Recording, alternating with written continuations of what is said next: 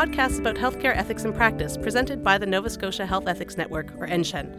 I'm Marika Warren, network ethicist for NSHEN, and I'll be your host for this discussion. I'm joined today by Theresa Hawkesworth, who is a director, external relations and special projects with Nova Scotia Health. Recently, Ethics Nova Scotia Health has been collaborating with Patient Relations, which Theresa leads, and some interesting questions have come up in our discussions around how to respond to people who have significant concerns about how they or their loved ones have been treated. It seems that there can sometimes be a tension that arises between honoring that person's experience and perspective while also ensuring a safe work environment for those who are doing intake and response. And so I'm curious to hear in this conversation about how those values are weighed against each other.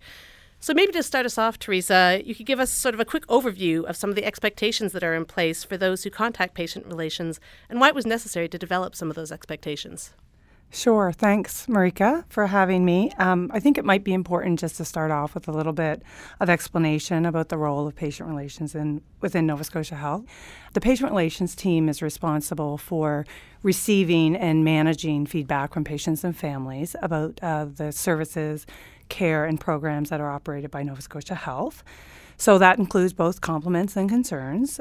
When there are concerns about a care service provided, the team works with the feedback provider and with the care team to try and facilitate and coordinate resolution to those concerns. So we make sure that we have appropriate uh, consent from the patient and family. We document the concerns in our patient feedback module so that it can flow to the appropriate team for review.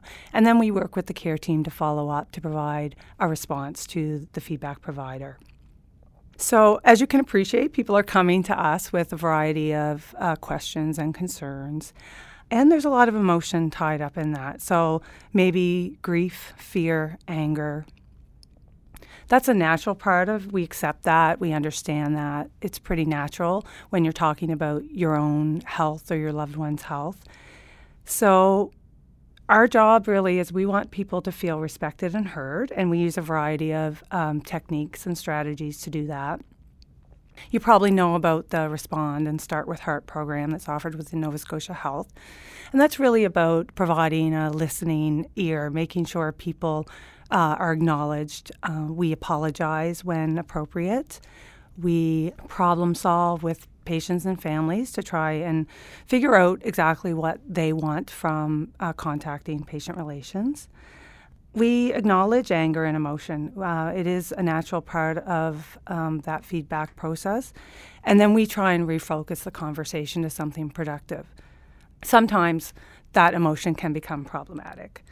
It might escalate into verbal abuse, hostility, threatening, behavior or violence. Uh, that can manifest itself in a variety of ways.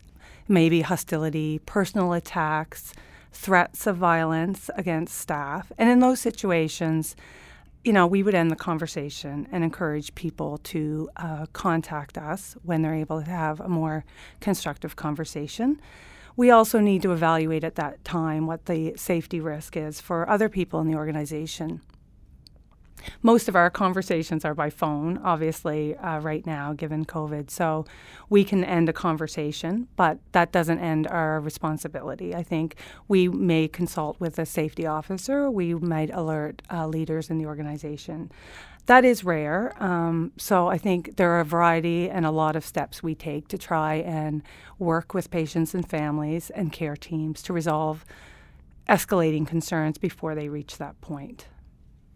Yeah, so I'm hearing there's sort of a real you know, emphasis on sort of that validation and sort of respect and, and acknowledgement. And do you find in a lot of the conversations where it, it starts with a concern, perhaps even a significant concern that, sort of like say in most cases, is that you know, sufficient to bring folks to a place where they can engage in a sort of a solution oriented conversation or sort of a problem solving process? Yeah, in, in most cases, that is actually what happens. The patient relations team is quite skilled and knowledgeable in those techniques, and they have a lot of competencies about helping people navigate the system, finding information that people need or want, helping connect them to the right programs and services, um, and you know, problem solving with what is possible within a resolution. So I'm curious, Theresa, just about some of the types of calls that you might get, not in terms of specifics, but just sort of what are some of the, the themes, just to get a flavor of you know where some of the the concerns are coming from, and you know what some of the feelings that might be associated with those could be. Yeah, very wide ranging. You know, everything from someone disagreeing with a policy or a procedure uh, that's in place within the health system. We saw that a lot during COVID with uh, family presence policies and masking and vaccination requirements, for example. For some, it's about access to care. You know, they may be concerned or worried because a procedure or surgery was delayed or postponed. And then, you know, also people have concerns about the service, care, or treatment while in a Nova Scotia health facility. They may not feel that they or their loved one received appropriate attention and care.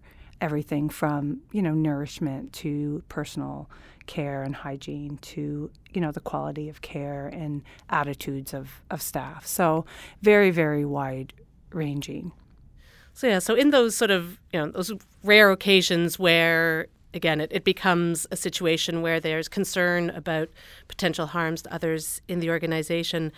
How do you sort of find that balance between again sort of you know honoring and respecting the person and their concerns um, and sort of approaching you know to actually say with the you know respond and start from heart and you know with a trauma informed perspective while also recognizing that you know a patient relations role can be challenging for team members and sort of having those sort of safe workplace concerns as well. So is that a sort of set of tensions that you work together sort of as a team or you know as a leader is that something that you've worked with sort of you know, other leaders in the organization to develop? So what was sort of the process of coming to define that balance and supporting your team members yeah, I think it's quite fluid. I think when we think of harms, we think of both physical and the mental health and wellness of really everyone involved. So the people who are calling, as well as my team members in patient relations and the care team members we're working with. So, anger is an understandable and some degree an acceptable emotion among frustrated patients and families. And at the same time, staff safety and well being are paramount when dealing with threats of violence, aggression, or hostility. So, in terms of um, working together, part of our job is really to be clear about what the process is, to set expectations and boundaries and timelines and what we can and can't do, and to be really clear about that. One of my team members often says to be clear is to be kind. And I think when we really help manage expectations and are, and are really clear upfront with people about what the timelines and process is going to look like and what patient relations is able and not able to do and what people can expect from the process it really does go a long way towards i'm going to use the word de-escalating the um, emotions that people are feeling. In many cases people just want to be heard. They want to know that their feedback is being heard and listened to by the care teams and that something will be done and it will be acted upon. So we serve as a bit of a buffer sometimes between the care teams, and that initial call can be very difficult. Um, we understand that, and so we allow that to some extent to happen. And then my team really has processes in place to support each other. We, you know, we debrief after difficult calls. We um, huddle very often to talk about coping and, and um, strategies for dealing with those types of calls. But really, our focus is on discussing how we can move forward together, both with the patient and the family and with the care team, to try and find a satisfactory resolution to the concerns. We focus a lot on quality improvement within the team, and we're always looking for opportunities for either improvement at a very um, basic level, whether that's a communication tool or technique, a resource that we can provide to the patient and feedback provider or to the care team. And we also look at system improvement overall. We try and identify patterns or trends, and then we work with uh, care teams to identify opportunities to prevent the same types of uh, concerns coming forward in the future. Obviously, that's not always possible when there are system issues that can't, you know, that aren't going to be addressed easily. But we're always uh, have an eye for system improvement. And I think that helps the team really focus their strategies on what we can do for individuals and for the system. And it sounds like there's there's a lot of attention to, to context in that work, and sort of again the importance of responding to a particular situation, but again also tying it into you know sort of broader structures and processes, which is something that we see often in in ethics work as well. That you know, each case is unique in certain ways, but there's also definitely those sort of themes and trends that we're able to identify and, and work in. So I see a lot of parallels there between sort of the what you're doing and again how you're balancing sort of all of the the concerns and the values coming from everyone involved in a way that helps to really foster that collaboration um, towards you know broader changes and sort of avoiding a similar call in the future.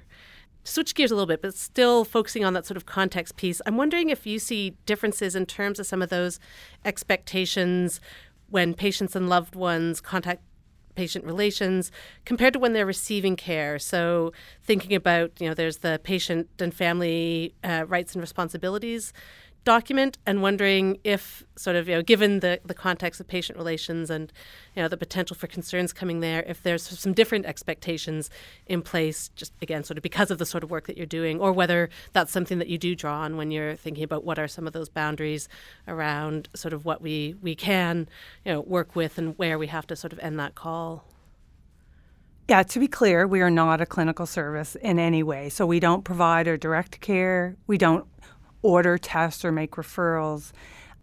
But we are certainly committed to treat patients and families with dignity and respect, which you know I think is is very um, similar to our care teams.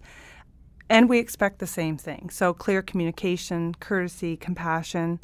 Again, being clear about what we can and can't do. But we are a support service. We we want to ensure the patient and family's voice is heard and shared.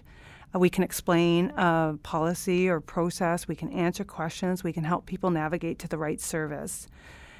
And we believe that everyone who contacts us deserves to be treated with fairness and respect. And we expect the same thing in return, but making sure that uh, we approach each call with calmness, respect, impartiality, and professionalism goes a long way. And I think that is very similar to the interactions that our patients deserve and expect when they're interacting with the clinical service within Nova Scotia Health. So again, sort of you know, looking at uh, that sort of process piece and drawing some parallels with the work that we do in ethics. So there's sometimes when the particulars of a case are ones that you know maybe resonate especially with our own experiences in our lives and sometimes we have to you know recognize that that affects our ability to respond in the ways that you know the requester needs for a particular ethics question, and so you know we'll sort of ask ask our colleagues, can you take this one? Because I'm not I'm not the ethics support person that can you know can do this for whatever reason. And so, do you have similar processes in inpatient relations when sort of the calls come in as they're sort of you know taken in and then assigned to different leaders, so that sort of the right call gets to the right person, as well as to you know prevent potential harms to everyone involved by sort of it not uh, going to the right person.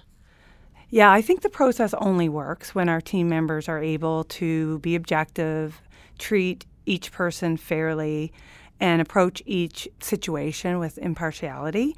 So, if for any reason a team member identifies that they are not able to do that with a specific situation, either they have a you know a conflict, they have maybe have a personal uh, connection to something, maybe they've experienced a similar situation with the healthcare system or someone they love has, and if they identify that, we certainly have processes that another team member can jump in and take on that file.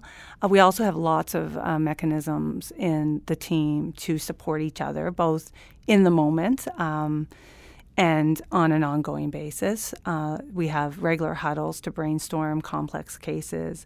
We have a a bit of a, a, team conversation going that if someone needs support in a moment to contact another service, uh, which we have done with the crisis, mental health crisis line, for example, to bring them into a call, we have done that. Um, so we have lots of mechanisms within the team to support each other and ensure that we're able to fulfill our responsibilities of managing a file with the attention and care it deserves. So yeah, it strikes me again those sort of complex pieces around those sort of ethics considerations where you're looking to processes both sort of to manage some of those interactions with you know folks who call in, but also within the team uh, as well. And you know, it seems to um, again speak to the sort of commitment to values amongst you know that team that uh, you know that they're reflected in both of those places. So there's there's a bunch of things I'd love to pick up on, but we're running out of time. So you know to bring our discussion to a close, I'm wondering if you could tell us sort of based on your work with patient relations, you know that what what makes it complicated when you're trying to work on sort of those expectations for folks who are contacting patient relations. I'd say, in a word, emotion. I mean, healthcare is and health is so personal and it's so deeply important to us as individuals and for the people we love. And so when people call us, not always, but often, it's because they have a concern about their own care or someone they love. Um, and there's a lot of feeling tied up in that. Unfortunately, not all of the concerns that patients and families come to us with, with can be resolved to their satisfaction. You know, we don't always have answers that people like. We're not always able to fix the things that they would like to fix. And that's hard. So we just really need to focus on controlling our emotion and reaction, being a listening ear to people, making sure that their voice and perspective is heard and shared, and look for opportunities where we can make improvements or make a difference to that patient and or family in terms of how they feel about their interaction with the with the system. I think that's a really lovely way to uh, to close out and really sum up uh, a lot of the conversation. So I want to thank you, Theresa, for sharing your expertise and your thoughtful reflections, as well as for the work that you and your team are doing in patient relations. Should also thank the production support that we get as a podcast from Lisbeth Witthøfft Nielsen, Kristen Leshko Scary, and the team at Dalhousie Med IT. We thank Ben Capps for our theme music, and we thank you for listening. Please feel free to contact NSHEN through our website with any feedback you have, including ideas for future episodes. Until next time.